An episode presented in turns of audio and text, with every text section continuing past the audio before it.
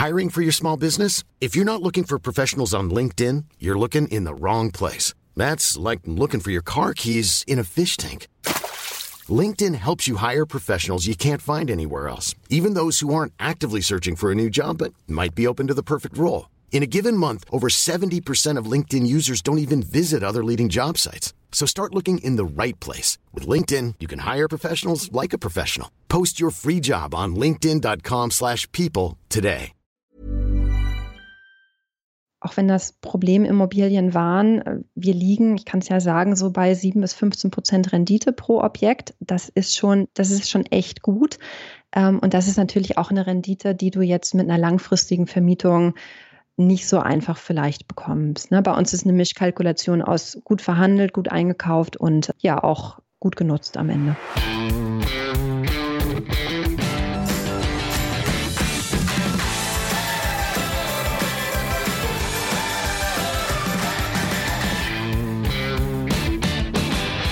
Mit der heutigen Folge gibt es den Finanzrocker Podcast ganze sieben Jahre. In dieser Zeit hatte ich ganz viele unterschiedliche Themen in den mittlerweile 213 Folgen. Ein Thema, das immer ein bisschen unterrepräsentiert war, sind die Immobilien. In Folge 14 habe ich ausführlich dargestellt, warum ich persönlich lieber miete als kaufe. Diese Meinung ist auch heute noch so und ich kann die Liste sogar noch um weitere Punkte ergänzen. Aber wenn es im Finanzhogger Podcast nur um meine Meinung gehen würde, dann hätte ich mich thematisch schon 20 Mal im Kreis gedreht. Ohne eine gewisse Neugier für Themen außerhalb meiner persönlichen Interessen hätte ich die sieben Jahre Podcast nicht voll machen können. Ja, und genau deshalb sind in den 213 Folgen auch sehr interessante Episoden über Immobilieninvestments enthalten. Zu den Immobilien-Highlights gehören mit Sicherheit Folge 155, wo Sebastian mit unter 30 schon ein ordentliches Immobilienportfolio aufgebaut hat. Auch die Folge 183 mit Christiane von Hardenberg ging im Kern um Investments in Immobilien und ist hörenswert.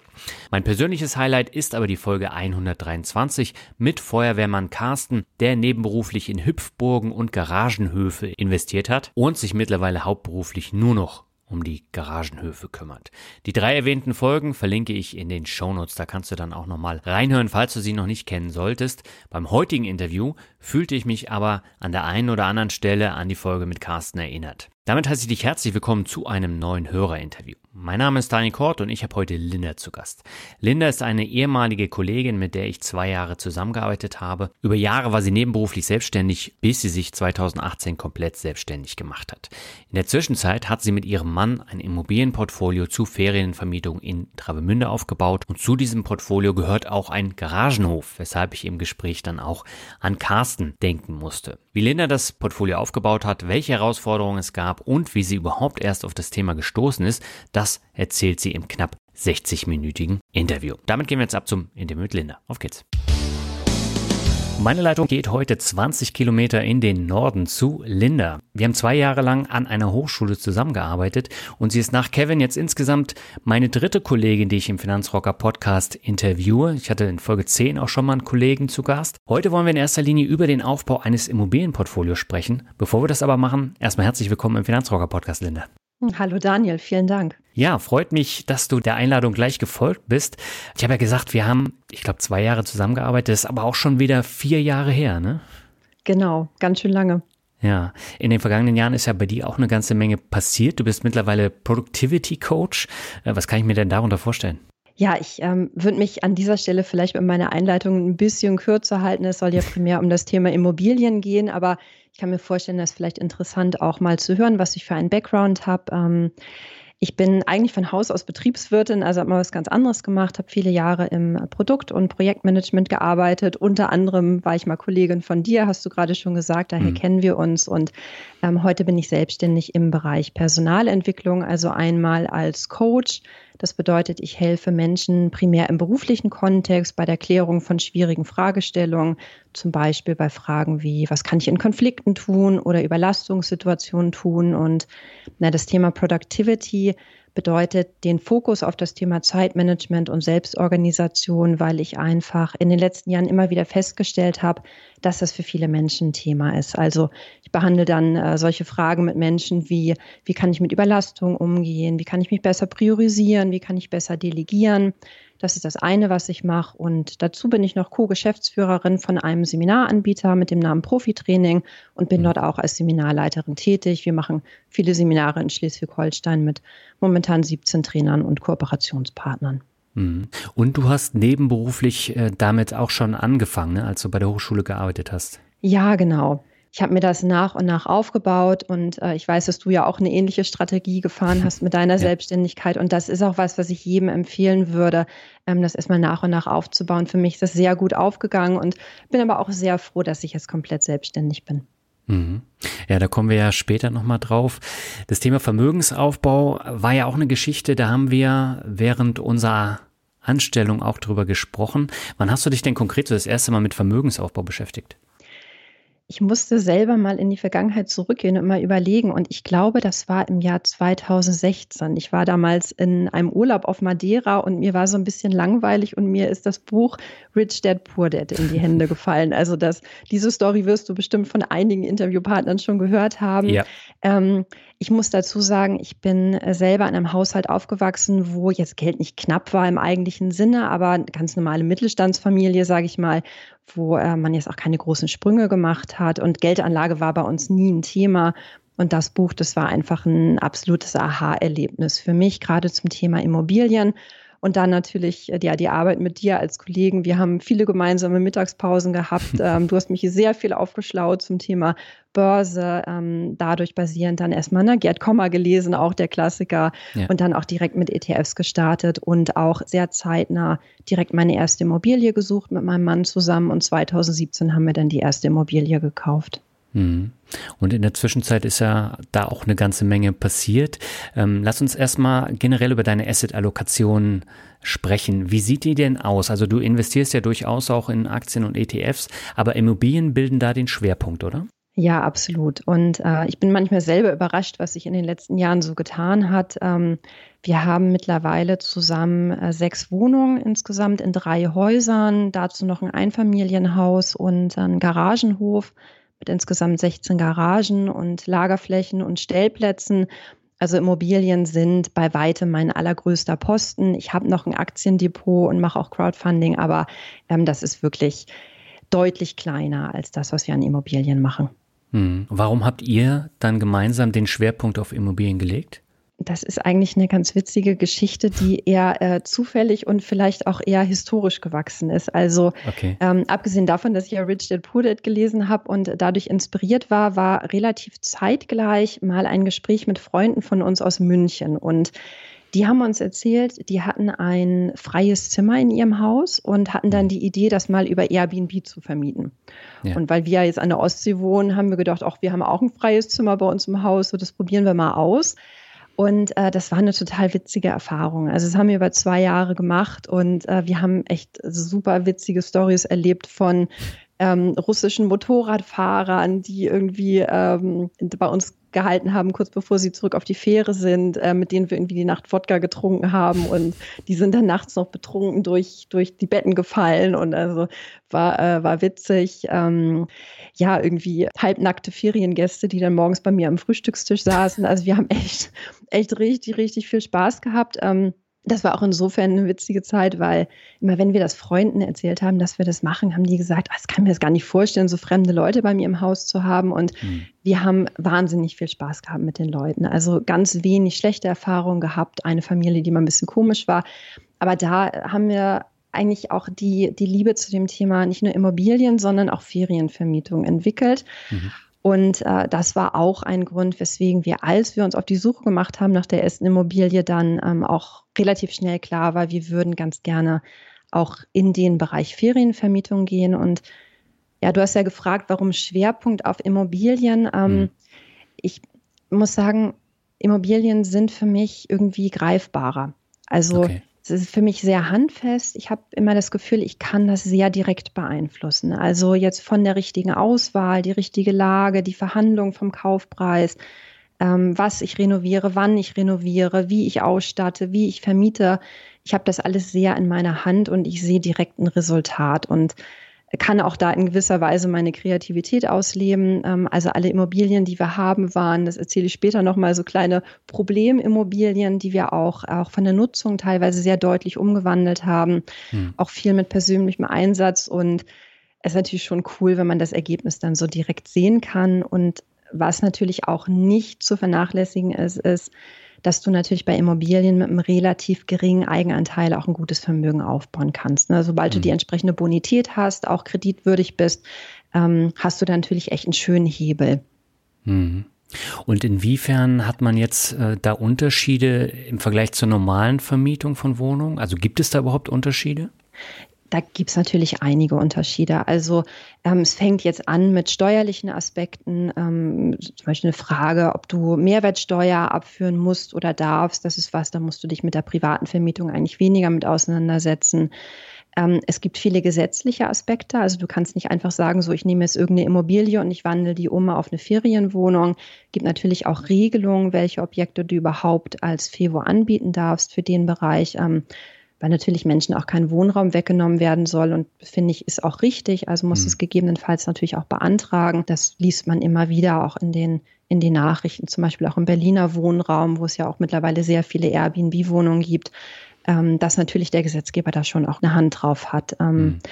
Du hast rechtliche Aspekte natürlich, die man auch mit berücksichtigen muss. Ähm, also in der dauerhaften Vermietung kann es natürlich passieren, ist wahrscheinlich ist relativ unwahrscheinlich, aber du kannst natürlich auch es mit Messis zu tun haben oder mit Mietnomaden zu tun haben. Ähm, da hast du natürlich weniger Probleme mit, wenn du Ferienvermietung hast. Ne? Mhm. Ich oder wir, wir sind grundsätzlich nicht abgeneigt, auch langfristig zu vermieten. Wir haben auch schon Wohnungen oder vermieten derzeit auch Wohnungen, auch langfristig an ausländische Monteure. Damit haben wir auch sehr gute Erfahrungen gemacht, übrigens auch eine sehr, sehr gute Rendite. Mhm. Ähm, also wir haben schon längerfristig auch an Unternehmer, auch an Monteure vermietet. Was ich immer ganz spannend finde, auch wenn man normal vermietet, dass man sich einfach mal fragen kann, ob man nicht an etwas ungewöhnlichere Zielgruppen vermieten kann. Also wie zum Beispiel Monteure oder auch ausländische Studierende sind, glaube ich, eine gute Zielgruppe. Mhm. Also das sind so ein paar, ein paar Aspekte, die man einfach berücksichtigen muss. Mhm. Wobei Travemünde ist natürlich jetzt auch ein bisschen besonders, weil das ist ja 20 ja. Kilometer jetzt entfernt von Lübeck. Das ist äh, einer der Urlaubsorte schlechthin hier an der Küste. Und äh, von daher Urlaubsgäste, äh, da ist das natürlich mega gefragt. Aber um jetzt dann nach Lübeck zu fahren, ist es natürlich schon so ein bisschen hinderlich. Also ohne Auto geht ja gerade momentan fast gar nichts, wo die Bahn nicht fährt. Mhm. Ja, obwohl unsere haben eigentlich eine ganz gute Anbindung zum Bahnhof. Also das, das geht doch schon, schon mhm. besser, als man so denkt. Ja, aber die Bahn fährt ja momentan seit Monaten schon nicht. Ja, das stimmt. Aber in Travemünde ist es so schön, die müssen gar nicht nach Lübeck fahren. Die können auch bei uns bleiben. Das stimmt natürlich, da gebe ich dir ja. recht. Aber ähm, lass uns mal drüber sprechen, wie du die Immobilien jetzt zur Vermietung äh, anbietest. Ich habe das jetzt in den USA gemerkt. Da ist ja Airbnb das absolute Nonplusultra. Irgendwie hat fast jeder Amerikaner mit einem großen Garten ein eigenes Tiny House in seinem Garten, bietet das über Airbnb für echt horrende Preise an. Ähm, nutzt ihr solche Plattformen wie Airbnb oder Booking, um äh, die Wohnung da zu vermieten? Ja, absolut. Ähm, das, das, haben wir tatsächlich auch schon immer gemacht. Von vornherein ähm, haben wir Booking und Airbnb verwendet. Mhm. Ich muss allerdings sagen, wir vermieten nicht mehr über Airbnb, weil Airbnb doch noch eine andere Zielgruppe bedient. Also okay. damals, als wir das Zimmer wirklich vermietet haben bei uns in unserem Haus, das hat sehr gut funktioniert über Airbnb. Ähm, ich habe das Gefühl, dass die Frage, wie viele Menschen auch bereit sind auszugeben, doch noch mal anders ist auf den beiden Plattformen. Deswegen haben wir uns von Airbnb getrennt. Wir vermieten jetzt ausschließlich über Booking und Booking ist einfach auch marketingtechnisch super gut aufgestellt. Also mhm. kennst du selber, ähm, ja. du hast sicherlich über Booking schon gebucht. Du wirst wirklich mit, ich möchte sagen, mit Nachdruck wirklich zum Kaufabschluss geführt, was natürlich für uns als Vermieter auch gut ist. Also sehr, sehr professionell. Und ähm, wir haben immer über diese Plattform vermietet, einfach weil für mich der Aufwand in keinem Verhältnis stehen würde, ähm, das jetzt privat zu machen. Also ich weiß, der Vorbesitzer von unserer Immobilie, der hat das gemacht, ähm, wirklich alleine beworben und dann irgendwelche Buchungsformulare hin und her geschickt. Ähm, dadurch, dass es für mich auch nur nebenbei läuft, ich habe ja noch einen anderen Job, ähm, möchte ich auch einfach Aufwand und Nutzen da im guten Verhältnis haben. Und wir haben auch einen Verwalter. Der sich mhm. für uns um die Vermietung kümmert. Also am Anfang haben wir das so selber gemacht. Ähm, jetzt haben wir den Verwalter, der kriegt eine Provision von uns. Und äh, ich bin auch total froh, dass, dass wir das machen. Äh, soll ich dir mal die Story erzählen, wie das gekommen ist mit, dem, mit dem Verwalter? Ja. Ähm, man hat ja immer so Aha-Erlebnisse oder besondere Erlebnisse, wo man merkt, so geht es jetzt nicht weiter. Und gerade in der Ferienvermietung ist es so, die Gäste rufen immer zu den also ich möchte sagen, zu den unmöglichsten Zeitpunkten an. Also natürlich nicht für die Gäste, so ist es nicht gemeint, aber ähm, so Murphy's Law. Ne? Es ist immer dann was, wenn es dir gerade nicht passt. Und äh, ich bin gerade mit mein, mit meiner Familie gewesen auf einer Asien-Rundreise, also mit Zeitverschiebung und Jetlag und so und mhm. äh, lieg irgendwie noch wach nachts im Hotelzimmer in Shanghai und dann ruft ein Gast an und sagt, die Heizung funktioniert nicht. Was machen wir denn jetzt? Ja.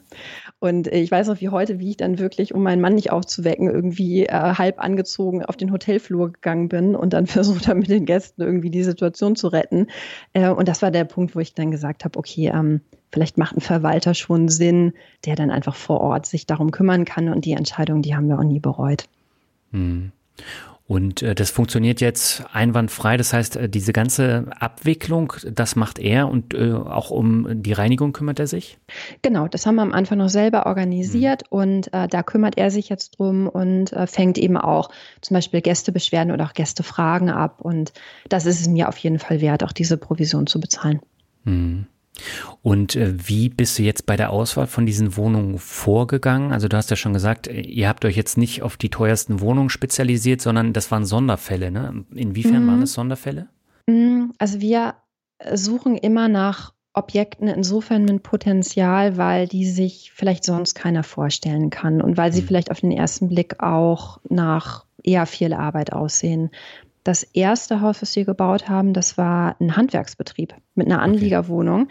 Und ähm, war deswegen auch ein bisschen länger auf dem Markt, weil sich, glaube ich, niemand vorstellen konnte, diesen Handwerksbetrieb umzubauen. Ne? Also ich mhm. meine, am Ende eine Immobilie umzubauen, das ist alles kein Hexenwerk. Ne? Du brauchst ein bisschen Kreativität und Vorstellungskraft, aber da hat sich irgendwie keiner herangetraut. Und die zweite Immobilie, die wir gekauft haben, das es war wirklich eine A-Lage, also mit Wasserblick, die war aber wirklich komplett verwohnt und runtergewirtschaftet und mit einem lange dauernden Rechtsstreit auch mhm. zwischen dem Verkäufer und den Nachbarn, ähm, der sich dann auch noch länger hingezogen hat. Und das ist natürlich auch was, was sich, ja, was, was viele Leute sich vielleicht auch nicht antun wollen oder das Potenzial nicht sehen. Und das war dann immer unser, unser Glück. Wir konnten gut verhandeln, konnten gut nachverhandeln und die Immobilie dann gut entwickeln. Mhm. Aber ihr müsst dann natürlich initial viel Geld in die Hand nehmen, um das Ganze mhm. zu renovieren und umzubauen. Und äh, das ist ja nicht so, dass man da mit 2,50 Euro dann äh, die Wohnung dann vermieten kann. Ja, Genau so ist es.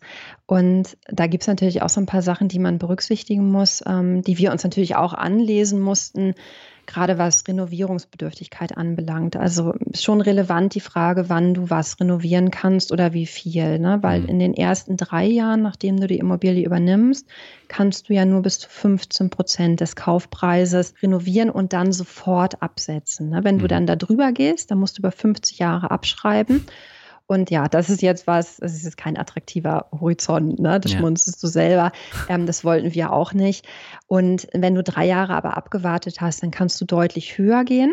Du musst dann aber darauf achten, ob du dann eine Standardhebung hast. Ich weiß nicht, ob du das hm. schon mal gehört hast. Nein. Standardhebung. Ähm, ich auch nicht vorher, muss ich mich auch mit beschäftigen. Also, das ist im Steuerrecht eine Bezeichnung dafür, wenn der Standard einer Immobilie deutlich verbessert wird durch Instandsetzung und Modernisierung. Mhm. Da wird dann angeguckt, wie viele Gewerke schickst du da durch. Und dann gibt es so diese wir, vier magischen Gewerke. Also Heizungsanlage zählt dazu, Sanitär, Elektro und Fenster.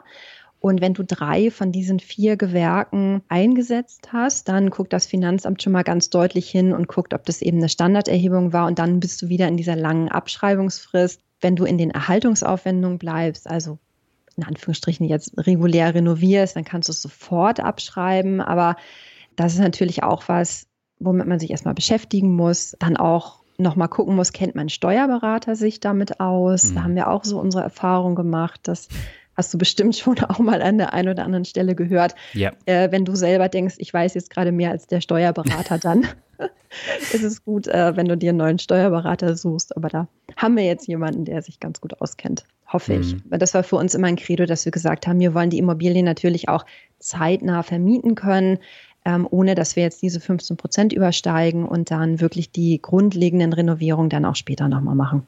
Hm. Und wie geht ihr da bei dem Kaufprozess selbst vor? Äh, ihr müsst ja das Geld auch erstmal erwirtschaften, ne? weil ähm, das hat man ja nicht auf der hohen Kante liegen in der mhm. Regel, gerade bei so teuren Immobilien. Ähm, da muss natürlich auch eine knallharte Rechnung her. Ähm, das heißt, tragen sich die Wohnungen jetzt durch die Ferienvermietung selbst, äh, dass ihr dann äh, den Kredit abbezahlt oder wie seid ihr da vorgegangen? Ja, ähm, es ist unterschiedlich über die Immobilien. Also wir haben einige Immobilien, die auch wirklich eine extrem gute Rendite haben, die sich locker selber tragen. Und dann haben wir ein paar Immobilien, die so bei Null rauskommen, würde ich sagen. Aber dadurch, mhm. dass wir jetzt eben einige Immobilien haben, ähm, so unterm Strich lohnt sich das Ganze für uns. Ähm, ja, und klar, das Thema Eigenkapital ist immer so eine Sache. Ähm, ich muss immer schmunzeln. Ich habe das Gefühl, jeder Cent von uns geht irgendwie in die Rücklage von Eigenkapital. Ähm, mhm. Ich selber laufe manchmal mit drei äh, Löchern in den Socken rum ähm, und spare dann an anderer Stelle. Und äh, ja klar, da muss man natürlich das gut durchkalkulieren und auch wissen, was man möchte. Wir haben allerdings, muss ich sagen, auch alle im, unsere Immobilien so finanziert, dass wir auch schon eine recht hohe Tilgung haben. Einfach weil es mir wichtig war, dass wir auch in der Zinsbindungsfrist mit den Immobilien dann durch sind. Mhm. Und ähm, hat jetzt die Corona-Pandemie für Einbußen gesorgt oder lief es jetzt die letzten zwei Jahre trotzdem gut im Sommer? Ähm, ja und ja, kann man, okay. kann man sagen. Also ähm, der Lockdown war natürlich für uns auch ein großes Problem. Ähm, mhm. Ich möchte das jetzt gar nicht übermäßig aufbauschen, weil ich glaube, es hatte jeder in Deutschland so seine eigenen äh, Probleme und Themen mit dem Thema Corona. Ähm, was für uns natürlich war, Ferienvermietung war auf Null. Ne? Es war ja mhm. wirklich komplett untersagt. Und was auch ein Aspekt ist, der, glaube ich, vielen Menschen gar nicht so bewusst ist, es wurde ja groß ähm, kommuniziert, dass es Rettungsschirme gibt und finanzielle Unterstützung. Ich selber, wir selber, also mein Mann und ich, wir sind beide selbstständig und haben eben diese Immobilien für uns ist keine dieser Rettungsschirme in Frage gekommen. Also wir haben tatsächlich keinen Cent ähm, bekommen. Das soll hm. jetzt nicht nach Jammern klingen, aber das möchte ich einfach mal so sagen. Und waren trotzdem froh, dass nach den Lockdowns ähm, schon der Sommer sehr erfolgreich gelaufen ist. Also das hat das wieder aufgefangen. Natürlich gerade Nordsee, Ostsee, Inland, Inlandsreisen haben sehr davon profitiert. Das war schon gut. Wir merken allerdings immer noch die Ausläufer. Zum Beispiel unser Verwalter musste viele Menschen entlassen, mhm. ähm, auch gute Reinigungskräfte entlassen. Jetzt ne, läuft es langsam wieder alles an, aber Personal ist äh, einfach schwierig zu bekommen, nicht nur in dem Ferienbereich, sondern auch im Restaurantbereich zum Beispiel. Und das merken wir jetzt auch.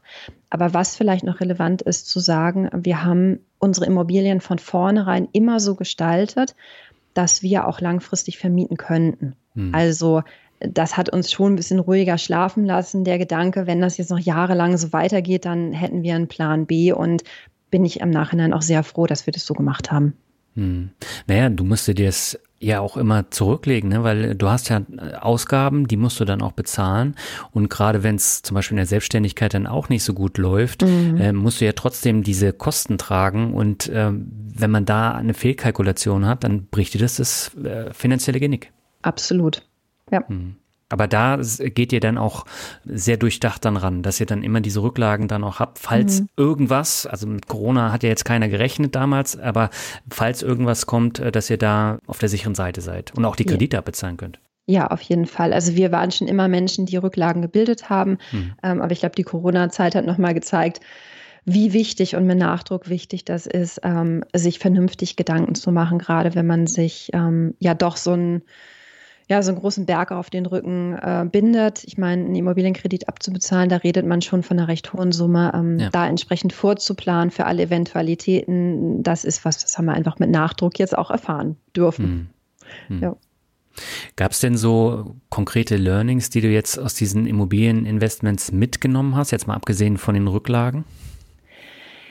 Ja, natürlich. Ich glaube, eine der wichtigsten Learnings, die ich so mitgenommen habe aus diesen Immobilieninvestments und die ich sehr gerne weitergeben möchte, ist, ähm, dass es alles kein Hexenwerk ist. Also ich bin im Nachhinein manchmal doch überrascht, wie schnell das ging und wie, wie gut wir das umsetzen konnten. Ähm, das ist, glaube ich, bei Immobilieninvestments wie bei allem im Leben. Du brauchst ein Ziel und du brauchst auch ein bisschen Mut und auch den Drive, das entsprechend umzusetzen. Mhm. Und ich finde das doch interessant, weil wir natürlich schon manchmal merken, wenn wir davon erzählen, an der einen oder anderen Stelle bekommen wir so ein bisschen Neid entgegenschlagen, so im Sinne von, ne, die kommen doch aus reichen Familien. Mhm. Und da ist mir immer ganz wichtig zu sagen, also bei mir ist absolut das Gegenteil der Fall. Ganz normale Mittelstandsfamilie. Ich bin die erste, die überhaupt bei uns studiert hat. Ähm, und weswegen ich das sage, ist, es kann jeder machen. Also jeder mhm. kann das machen. Es ist nicht so schwer. Man muss sich nur darum kümmern. Was es allerdings braucht, äh, du brauchst einen langen Atem. Also gute Immobilien, die fallen dir jetzt nicht einfach so in den Schoß. Ich schaue jeden Tag in Immobilienportale. Ich habe Ticker auf allen möglichen Portalen. Wir haben uns, ich weiß nicht, wie viele Immobilien angeschaut. Da ist sehr viel Zeit draufgegangen. Wir haben auch viele gute Kontakte geknüpft. Mhm. Und ein Lessons learned vielleicht ist auch das Thema Verhandeln. Also Verhandeln lohnt sich immer, gerade bei Immobilien. Ähm, was ich gelernt habe, ich bin eigentlich niemand, ich verhandle nicht so gerne. Das ist eigentlich gar nicht so in meiner Natur. Okay. Ähm, aber ich habe festgestellt, dass man keine Entscheidung für andere Leute treffen darf. Mhm. Also im Sinne von, man, man darf alles fragen, man darf alles anbieten und der Verkäufer kann schon selber sagen, ob das passt oder nicht. Also auch über dieses Schamgefühl rüberzugehen und manchmal trifft man doch eine gute Einigung. Ne? Also mit dem mhm. Garagenhof zum Beispiel den haben wir zum super Preis bekommen, also 50 Prozent unter dem, was der Verkäufer eigentlich haben wollte. Das war ein Mineralölkonzern, der wollte ihn einfach loswerden. Für den war das mhm. einfach wirklich eine Last und wir haben dem Konzern oder dem, der Person, die sich darum gekümmert hat, diese Last abgenommen. Und ähm, ja, und am Ende war das echt ein Win-Win für mhm. alle. Aber wir haben auch echt sehr, sehr verrückte Dinge erlebt. Ähm, also Sachen, von denen du denkst, dass es kann gar nicht passieren und wo Menschen im Nachhinein auch zu uns gesagt haben, ach, das ist ja spannend. Also Notare zum Beispiel oder Anwälte, das haben wir auch noch nie gehabt. und das war natürlich schon irgendwie ganz witzig. Ich äh, habe da auch eine Geschichte für dich, falls du sie hören möchtest. Ja, ich äh, bin immer dabei, gerne. Sehr gut. Ähm, ich habe ja erzählt, dass wir das erste Haus, was wir gekauft haben, das Haus war mit dem Handwerksbetrieb drin. Mhm. Und äh, wir haben dann erst nach dem Kaufabschluss erfahren, dass der Verkäufer schon insolvent war. Also wir haben den kennengelernt, der kam uns schon ein bisschen, man hat ja manchmal ein Bauchgefühl, der kam mir schon so ein bisschen komisch vor, aber ähm, die Gründe, weswegen das Haus verkauft werden sollte, waren jetzt erstmal total nachvollziehbar und im Nachhinein haben wir dann erst erfahren, dass der insolvent war. Und äh, erstmal ist die Übergabe von dieser Immobilie zweimal geplatzt und dann ist er auf einmal ganz verschwunden. Also wir hatten das Geld schon bezahlt, die Immobilie wurde uns nicht übergeben, wir sind da zweimal hingefahren, dann war der auf einmal weg. Mhm. Und äh, ich weiß das noch wie heute. Ich war gerade auf Dienstreise in Südafrika. Du erinnerst dich, da haben wir yeah. beide noch zusammengearbeitet. Da mhm. ruft Florian mich an und sagt, ähm, du, der Verkäufer ist verschwunden und mich hat gerade die Kripo angerufen und gefragt, ob wir was mit seinem Verschwinden zu tun haben. Echt? ja. Und dann ist alles aufgeflogen. Dann haben wir erstmal auch festgestellt, was da los ist. Und dann eine Woche später ist sie wieder aufgetaucht und die, die äh, Story dahinter war, der war drogenabhängig auch noch und der hat dann das Geld von uns überwiesen bekommen und dachte sich dann so, ja Mensch, bevor das jetzt in die Insolvenzmasse geht, ne, mache ich mir mhm. nochmal eine schöne Woche so. Und dann sind wir in die Wohnung rein. Ähm, das Wasser war abgestellt von den Stadtwerken, weil der schon lange seine Rechnung nicht bezahlt hatte. Es sah aus, überall Gerümpel, der Schreibtisch wirklich, also wie im Film, überhäuft mit Rechnungen. Ähm, das war echt, echt ziemlich schräg, muss ich sagen, so im Nachhinein. Mhm. Aber das sind immer so Sachen, die schrecken mich dann bei Immobilien immer ab, weil das kann dir ja immer passieren, ob das nun mit äh, den Verkäufern ist oder mit den Vermietern. Ähm, es gibt natürlich auch viele positive Beispiele, aber man hat natürlich immer einen immensen Aufwand. Ne? man muss sich wirklich sehr drum kümmern und ja. ähm, auch dieser Kaufprozess und auch der Renovierungsprozess, das ist schon was, wo du teilweise starke Nerven brauchst. Ähm, mit der anderen Immobilie, habe ich gesagt, war auch so eine kleine Problemimmobilie da wäre wegen eines laufenden Rechtsstreits fast der ganze Verkauf geplatzt. Und das war wirklich blauäugig von uns und das gebe ich auch als, als Warning so rein an alle. Wir hatten wir hatten Notartermin vereinbart und nachdem der Notartermin vereinbart war, haben wir schon den Kreditvertrag unterzeichnet. Hm. Und dann wurde der Notartermin abgesagt. Und das heißt, der ganze Verkauf stand auf der Kippe. Wir hatten ja aber schon den Kredit. Das heißt, da, da kriegst du schon Puls. Ne? Da ja. überlegst du schon, was machen wir jetzt? Dann haben wir schon eine Notfallimmobilie gesucht, weil irgendwas muss ja nun machen mit dem Geld. Mhm. Auf der anderen Seite, auch wenn das Problemimmobilien waren, äh, wir liegen, ich kann es ja sagen, so bei 7 bis 15 Prozent Rendite pro Objekt. Das okay. ist schon, das ist schon echt gut. Ähm, und das ist natürlich auch eine Rendite, die du jetzt mit einer langfristigen Vermietung nicht so einfach vielleicht bekommst. Ne? Bei uns ist eine mhm. Mischkalkulation aus gut verhandelt, gut eingekauft und ähm, ja auch gut genutzt am Ende. Mhm. Aber Corona sorgt ja dann dafür, dass die Rendite dann halt doch ein bisschen niedriger ist, zumindest über ein, zwei Jahre. Ja, ja, obwohl, wie mhm. gesagt, der Sommer hat es bei uns ganz gut auffangen können. Ähm, und ich bin ganz positiver Dinge. Also wenn ich jetzt in unsere Buchungssituation schaue, dann äh, geht das schon wieder bergauf. Okay. Du hast eben gesagt, du beschäftigst dich viel mit Immobilienplattformen. Diese Sonderfälle, werden die denn auch über diese Portale angeboten oder laufen die über Netzwerke privat? Also die Immobilien, die wir gefunden haben, waren, also die ersten beiden waren über ganz normale Immobilienportale. Da schreibt ja, ja auch keiner rein. Achtung, ja, Achtung, Problemfall. äh, bitte nicht kaufen.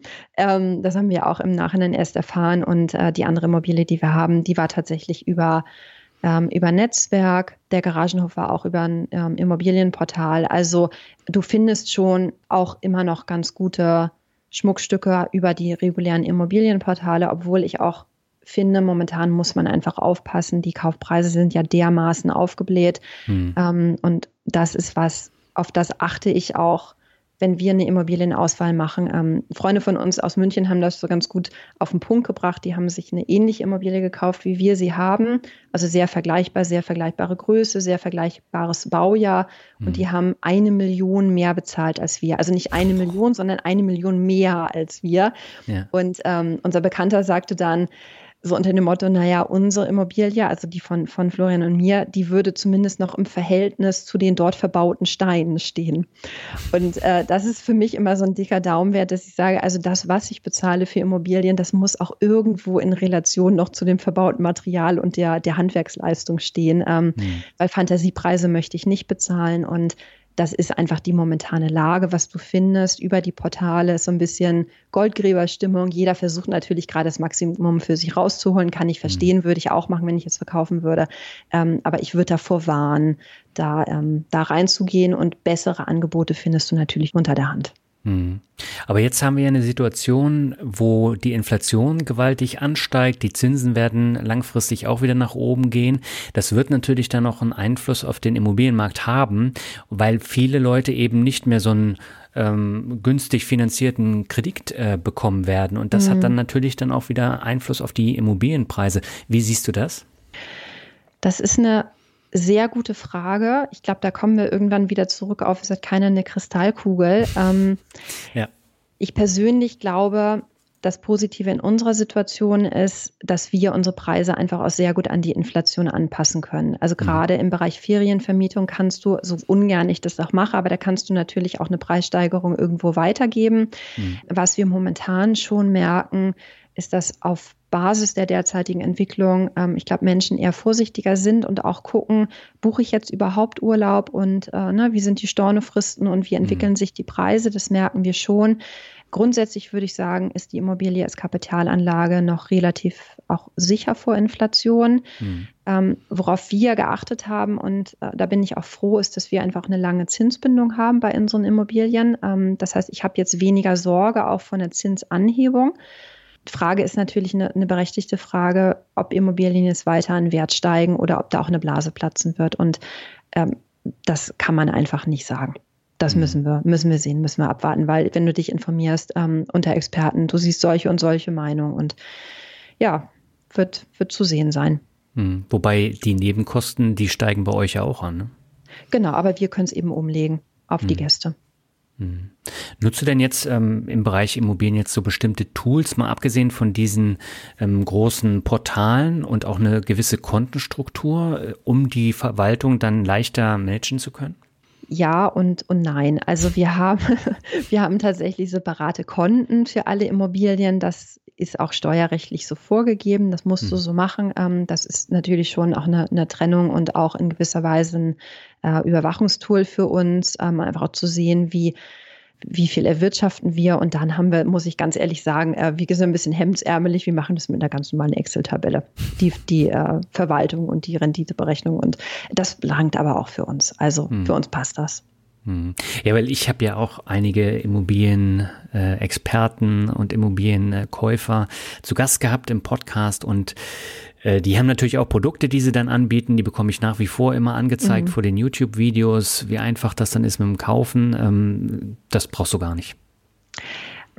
Also Menschen sind ja verschieden und jeder hat ja seine eigene Präferenz, wie er sich gerne organisieren möchte. Ja. Ähm, mir reicht es so, wie es ist. Also ich glaube, man braucht sie nicht zwangsweise, aber wenn man jetzt jemand ist, der einfach eine schöne Auswertung hat und dem das Spaß macht, der darf sie sich natürlich kaufen. Dann mhm. macht sie einem bestimmt das Leben noch ein bisschen leichter. Ja, absolut. Ähm, lass uns nochmal über das Thema Garagen äh, sprechen, denn ich hatte in der Vergangenheit ja schon einen äh, Feuerwehrmann zu Gast und äh, der hatte Hüpfburgen vermietet ja. und hat danach Garagenparks aufgekauft und gebaut. Und ähm, mittlerweile arbeitet der nicht mehr, sondern er lebt von seinen Garagen. Ähm, wie seid ihr denn auf dieses Thema gestoßen? Weil das hat ja jetzt mit Ferienvermietung gar nichts zu tun. Nee, das war auch zufällig. Also hm. ich habe nach einem Baugrundstück gesucht. Ich habe mhm. ähm, auch die Immobilienportale rauf und runter beobachtet und habe gesehen, es wurde eben ein Garagenhof angeboten und mein Gedanke ging eher in Richtung, ah super, da kannst du die Garagen platt machen und dann nimmst du das Bauland. Mhm. Ähm, die wollten eigentlich ein großes Mehrfamilienhaus dort bauen und haben dann eine Bauvoranfrage gestellt, die wurde abgelehnt. Auch ganz interessant wegen der Bodenspannung. Habe ich auch vorher noch nicht gehört. So. Also dieses Land darf nicht bebaut werden wegen der Bodenspannung. Ähm, und dann haben wir uns danach erstmalig wirklich mit dem Thema beschäftigt. Also machen Garagen Sinn und macht das Sinn. Äh, wir haben dann auch, kleiner Tipp, einfach mal eine Testanzeige geschaltet bei eBay Kleinanzeigen. Ne? Also mhm. Garagen in Travemünde, so wer hat Interesse und haben einfach mal so ein bisschen die Marktlage abgecheckt. Ähm, ist da überhaupt Bedarf in der Lage? Also haben wir das Gefühl, wir können die dann auch gut vermieten mhm. und haben dann gesehen, es ist dafür eine riesen Nachfrage gewesen und ähm, ja, der der Baupreis oder der Kaufpreis ist eben auch am Ende ein Spottpreis gewesen. Ich habe es eben schon gesagt, wir haben sehr gut nachverhandelt. Ähm, das heißt, der Hof, der hat sich allerlängst rentiert und der macht jetzt schon super Plus, obwohl wir noch gar nicht so lange haben. War allerdings auch ein Riesenaufwand. Also zum Beispiel hatten alle Dächer Asbest. Das ist ein Riesenaufwand, äh, Asbest auch wirklich abzutragen und abtransportieren zu lassen. Das darfst du nur über Fachfirmen machen. Äh, wir haben 400 Quadratmeter Dachfläche neu eingedeckt.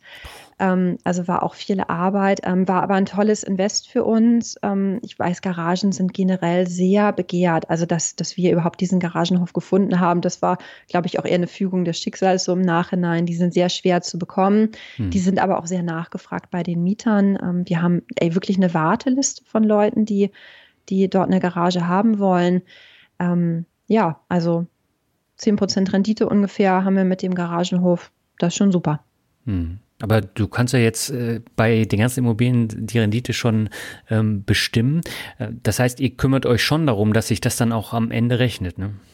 Natürlich. Also ich sage zwar, ich mache das nebenbei. Ähm, mhm. Ich habe noch einen anderen Job. Es fließt aber unheimlich viel Zeit und persönlicher Einsatz in die Immobilien. Also ähm, abgesehen jetzt von der Berechnung, ich kann dir gar nicht sagen, wie oft ich schon mitten in der Nacht äh, halb in Jogginghose in irgendeiner Ferienimmobilie stand, weil das Klo verstopft war oder der Backofen nicht richtig gereinigt war oder die Heizung nicht ging oder so. Also wir kümmern uns schon selber darum. Mhm. Und ähm, ich würde auch immer für mich jetzt persönlich immer Immobilien nehmen, die bei mir irgendwo in der Nähe sind. Wir haben uns durchaus auch mal Immobilien weiter weg angeschaut meine persönliche Erfahrung ist, gerade wenn du so im Bereich bist, wo wir gerade sind, ne, wir haben jetzt mhm. nicht wahnsinnig viele, aber doch schon einige, ähm, dass du dich selber viel drum kümmerst noch, machen wir. Und ähm, dass es dann natürlich gut ist, wenn du jetzt nicht erstmal zwei Stunden dahin fahren musst. Ne?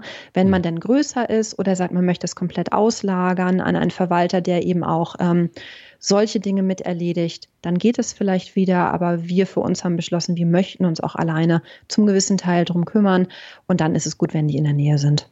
Hm. Ja, da hatte ich auch mal ein Interview. Der Kollege hat da in der Schweiz gewohnt. Die ganzen Immobilien waren im Osten und er hat es auch bei Verwaltungsfirmen gemacht. Aber bei dem war das ganze Konstrukt schon sehr, sehr wackelig. Der hat ja innerhalb von dreieinhalb Jahren, glaube ich, 44 Immobilien gekauft, mhm. alle gehebelt. Und äh, wenn er dann nicht vor Ort ist, äh, dann brauchst du natürlich auch einen Verwalter, der sich dann um alles kümmert und dem du vertraust. Und äh, mir persönlich wird das auch viel zu heikel. Ja, absolut. Mhm. Du hast ja jetzt in den letzten zehn Jahren, hast du dich erfolgreich selbstständig gemacht, du hast dein Immobilienportfolio aufgebaut. Was würdest du denn sagen, welches Mindset äh, braucht man, um, um sowas bewerkstelligen zu können? Kann das jeder oder ist es tatsächlich nur im kleinen Kreis vorbehalten? ähm, also es kann jeder. Und das ist mir auch super wichtig, das zu sagen. Und das ist auch ein Grund, äh, weswegen ich mich total gefreut habe, dass du mich eingeladen hast in diese Podcast-Folge, mhm. weil das für mich einfach eine super, super wichtige Message ist jeder kann sich mit diesen Themen beschäftigen. Also jeder kann ähm, Immobilien erwerben und vermieten, jeder kann an der Börse anlegen, jeder kann sich erfolgreich selbstständig machen. Es ist natürlich auch eine Persönlichkeitsfrage, das sehe ich. Es gibt Leute, die sind lieber selbstständig, es gibt Leute, die sind lieber angestellt. Grundsätzlich ist es jetzt aber nicht, was irgendwie so einem privilegierten äh, Kreis vorbehalten ist, sondern was jeder machen kann. Ähm, was ich aber finde und einfach nochmal mit Nachdruck sagen möchte, ist, dass man wirklich Durchhaltevermögen braucht. Ähm, mhm. Gerade so im Bereich der Selbstständigkeit braucht man so, ich würde sagen, mindestens drei, wenn nicht sogar fünf Jahre, bis man wirklich ein gutes Standing hat und auch an dem Punkt ist, wo man davon leben kann. Also ich glaube, bei dir ist es sehr ähnlich gewesen, wenn ich deinen Lauf äh, verfolgt habe von der mhm. nebenberuflichen Selbstständigkeit bis hin zur vollständigen Selbstständigkeit. Und ich bekomme das häufig mit, dass Menschen sich selbstständig machen und die mhm. geben sich dann häufig einen Puffer für ein Jahr. Vielleicht kennst du das auch, so dieses Phänomen. Die sagen dann, ich kündige jetzt und mhm. ich habe genau Rücklagen für ein Jahr und ein Jahr baue ich jetzt voll meine Selbstständigkeit auf. Und meine Erfahrung ist, ein Jahr ist zu wenig. Also ich würde sagen, die Wahrscheinlichkeit aus dem Bauch heraus ist 90 Prozent, dass das eine Jahr nicht ausreicht, weil viele Businesses auch einfach wachsen müssen. Also Businesses ähm, wachsen ja auch durch Beziehungen. Die Leute müssen einfach Vertrauen in dich haben, gerade in meinem Bereich, im Bereich Fortbildung, mhm. Coaching. Ähm, es läuft viel über Mund-zu-Mund-Propaganda. Ähm, es muss sich erstmal verbreiten, dass du einen guten Job machst. Und mein Tipp ist immer, wenn du dich selbstständig machen möchtest, A, mach das unbedingt und durchdenk das gar nicht zu sehr, sondern sieh zu, dass du einfach schnell auch PS auf die Straße kriegst. Mhm. Und der zweite Tipp ist aber, mach es so, dass du wirklich dir diese drei bis fünf Jahre auch nehmen kannst. Also, dass du drei bis fünf Jahre wirklich dran bleibst und nicht nach einem Jahr in der Situation bist, wo du sagst, hat nicht geklappt, äh, ich gehe jetzt zurück in mein Angestelltenverhältnis. Das wäre schade. Also ich kenne viele Leute, bei denen hätte das geklappt, wenn sie einfach mehr durchgehalten hätten und die haben einfach zu früh aufgegeben. Hm. Ja, deswegen ist ja diese nebenberufliche Selbstständigkeit auch so wichtig. Einmal, um zu gucken, ob es einem liegt und zum anderen eben, um dann auch schon was in der Hand zu haben und die ersten Erfahrungen gesammelt zu haben. Ähm, bei mir hat es vier Jahre gedauert und im fünften habe ich mich dann selbstständig gemacht und das ja. war halt mitten in der Corona-Phase. Das war auch nochmal eine Sondersituation. Da hat mir jeder gesagt, du bist völlig verrückt. Aber ähm, letztendlich war es eine gute Entscheidung zu dem äh, Zeitpunkt und äh, es gibt immer Auf und Abs. Also die gehören auch dazu, auch in der Absolut. Selbstständigkeit. Ja, und du musst eben in der Lage sein, diese Auf und Abs auch abfedern zu können. Ne? Mhm. Und wenn du dich selber so sehr unter Druck setzt im Sinne von, ich kündige jetzt und ich mache das jetzt alles in einem Jahr, dann bist du so unter Druck, dass das auch dich selber innerlich behindert. Und du hast auch gesagt, vier Jahre hat es ungefähr gedauert. Mhm. Also diese drei bis fünf Jahre, ich habe selten jemanden gesehen, bei dem das äh, nicht der Fall war. Hm. Ist es beim Immobilienportfolio aufbauen genauso? Also brauchst du da auch so lange, um dann äh, diese ganzen Kleinigkeiten dann zu lernen und damit umzugehen? Ja, ja, ähm, in gewisser Weise. Wir haben zwar sehr schnell angefangen. Ne? Hm. Wir haben ich habe gesagt, 2016 habe ich mich das erste Mal damit beschäftigt. 2017 hatten wir dann schon die erste Immobilie. Ähm, ich merke aber, das, wie bei alles im Leben am Anfang ist es sehr schwer. Du musst dich erstmal reinlegen. Du machst auch viele Fehler. Wir haben natürlich auch viele Fehler gemacht ne, in, in mhm. einzelnen Bereichen. Ähm, und je länger du dran bleibst, desto einfacher wird es natürlich. Ähm, alleine ganz einfaches Beispiel, die Frage, mit welchen Handwerkern arbeite ich zusammen. Ne, da gibt es ja solche und solche Betriebe. Und da sind wir auch teilweise schon wirklich auf die Nase gefallen, weil wenn du die Betriebe triffst, dann nach außen machen die immer einen guten Eindruck und sagen, sie setzen auf Qualität. Und wenn du dann wirklich vor Ort ein Projekt hast, dann weißt du, auf wen du dich wirklich verlassen kannst und auf wen nicht. Und da sind wir jetzt nach den paar Jahren, die wir das machen, ähm, natürlich mehr an einen Punkt gekommen, wo wir sagen, da haben wir jetzt unsere Leute, die können wir anrufen, wenn wir was brauchen. Und das musst du dir natürlich erstmal aufbauen. Ne? Oder wir sind mhm. jetzt auch an dem Punkt, wo wir einfach schon bessere Kontakte zu Maklern haben und auch bevor die Immobilien wirklich auf den Markt kommen, auch teilweise jetzt schon mal angerufen werden. Nicht immer passt das, ähm, aber es ist natürlich schon schön, wenn man merkt, dass die Kontakte einfach wachsen und dementsprechend kann ich mir auch gut vorstellen, dass wir die eine oder andere Immobilie nochmal kaufen werden. Okay. Und du hast eingangs schon gesagt, du investierst auch an der Börse.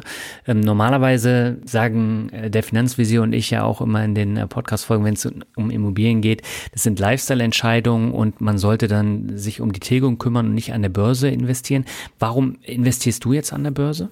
aus Spaß an der Freude. Okay. Nein, ähm, ich, ich finde die Börse interessant. Ähm, ich habe ja gesagt, es ist bei weitem nicht mein Schwerpunkt. Mhm. Ähm, ich möchte mich trotzdem breit aufstellen mit allem, was ich mache. Ich glaube, das ist auch was, was Corona auch gezeigt hat. Also je breiter man aufgestellt ist, desto besser ist es. Und ich finde die Börse grundsätzlich interessant. Ich bin über ETFs gekommen. Da ist auch nach wie vor mein Investmentschwerpunkt. Ähm, ist nicht mein Hauptinvest. Ähm, ich glaube, das wird sich über die nächsten Jahre noch mal ein bisschen shiften, dass wir mhm. vielleicht ähm, auch noch mal umschichten, vielleicht die eine oder andere Immobilie noch mal verkaufen und dann noch mal mehr anlegen. Ähm, ich habe ein paar Einzelaktien, primär in der Dividendenstrategie und ja, das, hm. das passt soweit erstmal für den Moment für mich. Okay, und hast du da denn auch schon äh, deine Learnings mitgenommen, gerade bei Einzelaktien? Nee, also ich habe nie einen Fehler gemacht an der Börse. es ist immer super gelaufen. Äh, ja, na klar. Also ich glaube, wer da Nein sagt, der sagt nicht die Wahrheit. Also natürlich ähm, habe ich immer ins Klo gegriffen. Ich, gerade bei Einzelaktien habe ich Sachen gekauft, wo man im Nachhinein denkt, äh, warum? Warum war das zu dem Zeitpunkt eine gute Entscheidung? Wahrscheinlich nicht. Ähm, also ich glaube, Fehlentscheidungen gehören immer dazu.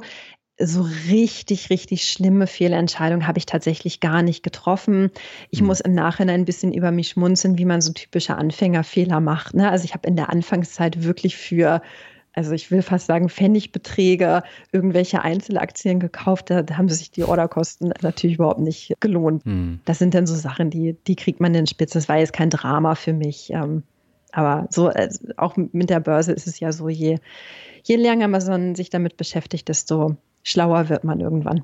Hm. Ja, wenn du dir jetzt mal so den Vermögensaufbau anschaust in den vergangenen Jahren, ähm, bei mir ist es ja in der Vergangenheit auch so gewesen, ich habe mich mit Aktien und Börse auseinandergesetzt und die Kurve ist dann ordentlich nach oben gegangen. Ähm, war das bei euch ähnlich, dass mit diesem Wissen auch das Vermögen dann stetig groß angewachsen ist? Ja, absolut. Absolut. Ich glaube, einmal auf ganz natürliche Art und Weise und dann sicherlich auch, dass je mehr wir schon gemacht haben, je mehr trauen wir uns auch mhm. vielleicht. Und je mehr haben wir dann auch investiert und, und angespart. Und ja, das ist bei uns genau die gleiche Entwicklung wie bei dir. Mhm. Und auch so beim Thema Selbstständigkeit, ähm, da ist es ja auch nicht so, dass man gleich am Anfang dann richtig viel verdient und auch mehr als im Angestelltenverhältnis. Da ist die Entwicklung aber auch ähnlich gewesen, ne? weil sonst hättet ihr euch ja die Häuser gar nicht leisten können oder die Immobilien. ja, tatsächlich. Ähm, wir sind beide in in äh, Geschäftszweigen, die sehr personenbasiert sind. Mhm. Also wir arbeiten ja beide im Weiterbildungsbereich und da sieht man einfach, wie wirklich exponentiell auch die Anfrage gestiegen ist. Also wir sind, das klingt jetzt vielleicht doof, ich meine das nicht so, aber wir sind tatsächlich beide jetzt an dem Punkt, wo wir auch wirklich regelmäßig Aufträge ablehnen, weil es einfach nicht mehr reinpasst in unseren mhm. Kalender. Und das ist natürlich auch ein schönes Gefühl. Aber bis wir an den Punkt waren, hat es natürlich auch einfach ein paar Jahre gedauert. Na, weil erstmal Vertrauen gefasst werden muss. Du musst dich erstmal beweisen. Und an dem Punkt sind wir jetzt zum Glück. Ja, und du hast ja auch gesagt, da gehört eine Menge Mut dazu. Und äh, ich glaube, ohne den Mut bekommst du so eine Kurve auch nicht hin.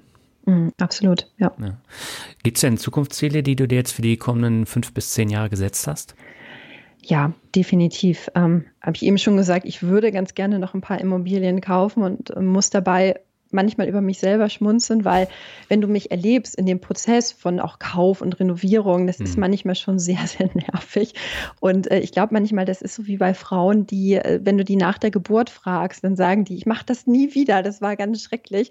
ähm, und dann so äh, zwei Jahre später sagen, oh, ich könnte es mir doch nochmal vorstellen. Und äh, tatsächlich ist es so gefühlt mit den Immobilien. Also ich habe immer so eine Phase, wo ich sage, ich mache das nie wieder, Mann, so viel Arbeit. Und äh, dann ähm, gucke ich doch immer wieder. Also ich habe heute auch schon mehrmals geguckt, was es noch so gibt auf dem Markt. Ähm, von daher, ich würde ganz gerne noch ein paar Sachen kaufen. Wir würden ganz gerne noch ein paar Sachen kaufen, ähm, möchte aber auch mich von einigen Objekten wieder trennen nach der Spekulationsfrist. Die läuft ja nach zehn Jahren aus. Mhm. Dann können wir steuerfrei verkaufen, so denn die Bundesregierung dieses Gesetz nicht ändert und würde ganz gerne mehr in eine gleichmäßige Verteilung auch von Aktien und Immobilien, also so sagen wir 50-50 ungefähr. Ähm, das ist so der, der langfristige Wunsch. Hm. Und für die Selbstständigkeit hast du da auch Ziele, äh, die du erreichen möchtest oder lässt es einfach auf dich zukommen? Naja, ich habe schon Ziele. Also gerade unser Unternehmen wollen wir noch ein bisschen weiter ausbauen, natürlich noch äh, mit mehr Trainern arbeiten, mehr Themen besetzen. Ähm, diese Ziele sind schon da, klar. Mhm. Sehr schön. Dann wünsche ich dir alles Gute und dann lass uns zum Abschluss nochmal das Word Shuffle machen. Ich nenne die Begriffe. Du sagst, was dir einfällt. Das kennst du ja, denn wir haben ja in der Vergangenheit auch schon drüber gesprochen. Deswegen ist das ja hier auch ein Hörerinterview. Du hörst ja tatsächlich auch den Finanzrocker Podcast, ne? Ja, genau. Mhm. Dann lass uns mal anfangen mit äh, einem Begriff, über den wir eigentlich fast die ganze Zeit gesprochen haben, nämlich Travemünde. Travemünde ist die schönste Stadt der Welt. Nein, Spaß beiseite. Ich muss immer daran schmunzeln oder daran denken. Ich weiß nicht, ob ihr als Hörer die Gilmore Girls kennt. Der eine oder andere kennt die und die Gilmore Girls, die wohnen in so einem, äh, in so einem kleinen Kaff, das im, im Sommer immer voller Touristen ist, aber auch mit einer eingeschworenen Community und so kommt mir Travemünde immer vor. Es ist immer schön im Sommer, wenn die ganzen Touristen da sind. Im Winter ist es schön, wenn die ganzen Touristen wieder weg sind. Da sind nur die ganzen Rentner da. Genau, sind die ganzen Rentner da und wir. Ähm, und äh, nee, und das ist irgendwie eine ganz nette Community, die wir haben. Also ein ganz chilliger Ort. Mhm. Der nächste Begriff, das ist auch etwas, womit du eigentlich tagtäglich zu tun hast, nämlich Zeitmanagement. Ja, Zeitmanagement ist, finde ich, eine der wichtigsten Kompetenzen, die man haben kann. Mhm. Wenn man Zeitmanagement definiert als einen, sage ich immer in meinen Seminaren, Zeitmanagement ist ein selbstbestimmter und strategischer Umgang mit der eigenen Zeit. Und ich glaube, das brauchen wir alle, das Gefühl von, ich nutze meine Zeit für das, was mir wirklich, wirklich wichtig ist. Und ich komme immer mehr auch in eine Selbstbestimmung. Also wir sind alle zum gewissen Punkt auch fremdbestimmt, aber so für sich zu definieren, was kann ich selber in meinem Leben gestalten, was ist mir wirklich wichtig, wie kann ich mir auch die Zeit dafür nehmen, das ist ein ganz, ganz wichtiger Aspekt, um auch langfristig gesund und zufrieden zu bleiben. Mhm. Hat dir das denn geholfen, dass du dich so stark mit dem Thema beschäftigt hast ähm, bei der Selbstständigkeit und auch beim Aufbau vom Immobilienportfolio? Absolut, ja. Mhm. Also bei mir ist es tatsächlich so, dass mir das Thema auch nicht in die Wiege gelegt wurde, sondern ich auch, ähm, je mehr ich mich damit beschäftigt habe, natürlich auch, auch viel für mich selber gelernt habe. Und natürlich ist es so, wenn du verschiedene Bälle in der Luft hast, dass du dann genau gucken musst, wie sind meine Prioritäten mhm. und auch natürlich auch gut auf dich selber aufpassen musst. Ne? Ich habe das an der einen oder anderen Stelle auch vielleicht mit ein bisschen Humor gesagt. Ähm, aber es ist auch nicht immer leicht. Und ich habe auch ähm, sehr viel zu tun und auch dadurch auch manchmal die eine oder andere Sorge, die ich gerne nicht hätte. Hm. Ähm, und, und sich da auch, auch abgrenzen zu können von und auch Zeit für sich selber zu schaffen und auch für die eigene Regeneration, das ist natürlich super wichtig. Hm. Beim nächsten Begriff äh, kannst du mich jetzt mal überraschen, das ist nämlich Rockmusik. Ja, Rockmusik. Ich habe so gehofft, dass du mich das fragst und äh, ich weiß nicht, ob ich dir das mal gesagt habe und ich hoffe, ich enttäusche dich nicht.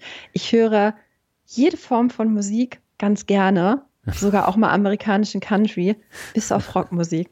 Rockmusik okay. ist, ist so gar nicht meins. Ich erfreue mich aber total daran, wenn andere Leute äh, das mögen. Und ich finde, also ich kenne ja viele Menschen, die äh, gerne Rockmusik hören und mit Menschen, die Rockmusik hören, verbinde ich immer extrem sympathische und offene und lustige Menschen. Das hast du jetzt sehr schön formuliert. ähm, dann kommen wir jetzt nochmal zu einem anderen Begriff, der in deinem Leben auch eine große Rolle spielt, nämlich Reisen. Reisen, ja, ich äh, liebe Reisen. Ich weiß, wir haben uns auch sehr viel unterhalten über das Thema Reisen. Ich mhm. mache für mich immer einen Unterschied zwischen Reisen und Urlaub. Mhm. Und ich glaube, Urlaub machen viele ähm, dieses Thema. Ne? Ich fliege mal nach, keine Ahnung, Fuerteventura und lege mich für eine Woche an den Strand. Das ist auch ganz, ganz wichtig, finde ich, um mal runterzukommen. Reisen ist für mich was anderes. Also die schönsten Reisen, die ich erlebt habe, waren Reisen in äh, Kulturen, die mir persönlich sehr fremd sind und aus denen ich viel mitnehmen konnte. Ich, ähm, eine der schönsten Reisen, die ich jemals gemacht habe, war eine Reise durch Indien. Mhm. Ähm, viele Leute sagen, ach, Indien, weiß ich nicht, arm, dreckig, weiß nicht, ob ich da hin muss. Ähm, ich fand das eine unheimlich beeindruckende Kultur und ähm, von, von diesen Reisen nehme ich viel mit. Also ähm, Indien, Israel, äh, Jordanien, so, also so Länder, die man vielleicht auf den ersten Blick gar nicht auf dem Schirm hat oder mit deren Kultur man sich nicht gut auskennt, ähm, die finde ich, bringen im Bereich eigene Perspektive zu entwickeln auf das eigene Leben hm. und Dinge in Relation zu setzen und auch mal abzuschauen, wie andere Kulturen mit bestimmten Dingen umgehen, bringen die unheimlich viel. Und ich kann, also ich glaube, wenn ich einen Wunsch hätte, dann äh, würde ich, wenn ich Bundeskanzlerin wäre, dann würde ich jedem verordnen, äh, einmal im Leben in ein Entwicklungs- oder Schwellenland zu reisen, weil hm. man dafür ganz viel äh, mitnimmt für sich. Ja, ja, gerade auch das Thema fremde Kulturen. Also wenn man halt nur nach Malle oder auf die Kanaren fliegt, dann lernt man ja nicht, äh, mit fremden Kulturen auch umzugehen und beispielsweise da auch äh, die Sprache nicht zu können und da so ein bisschen verloren zu sein. Und das hilft einem ja auch dann im persönlichen Leben und auch in der persönlichen Entwicklung. Und ich persönlich finde das unheimlich wichtig. Deswegen kann ich das echt unterschreiben, was du eben gesagt mhm. hast. Und was ich wichtig finde, ist, durch das Reisen stellt man fest, dass es überall auf der Welt unglaublich nette Menschen gibt.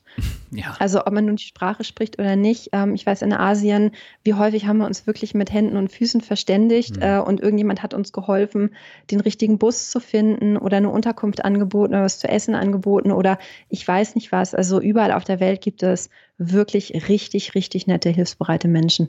Mhm. Ja, dann kommen wir zum nächsten Begriff. Das ist Nachhaltigkeit.